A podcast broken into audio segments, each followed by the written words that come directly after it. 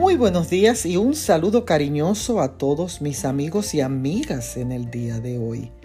En el segundo libro de Reyes, el capítulo 20 y el verso 5, podemos leer, Así dice el Señor, el Dios de David tu Padre, he oído tu oración y he visto tus lágrimas, yo te sano.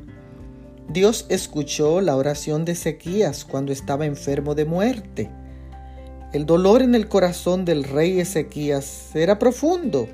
Había llorado intensamente y el Señor le dio una respuesta, porque su oración y sus lágrimas eran importantes para Dios.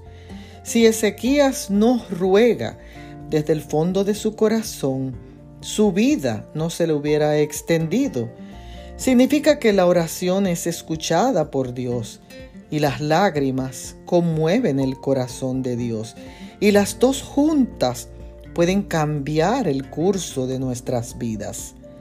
Es esperanzador para nosotros saber que nuestra situación de enfermedad y de dolor podemos hacer lo que hizo el rey Ezequías, que en oración y con lágrimas fervientes buscó al Dios Todopoderoso, ese Dios que escucha, y que sana. Hoy recibe la sanidad que te ofrece Cristo Jesús.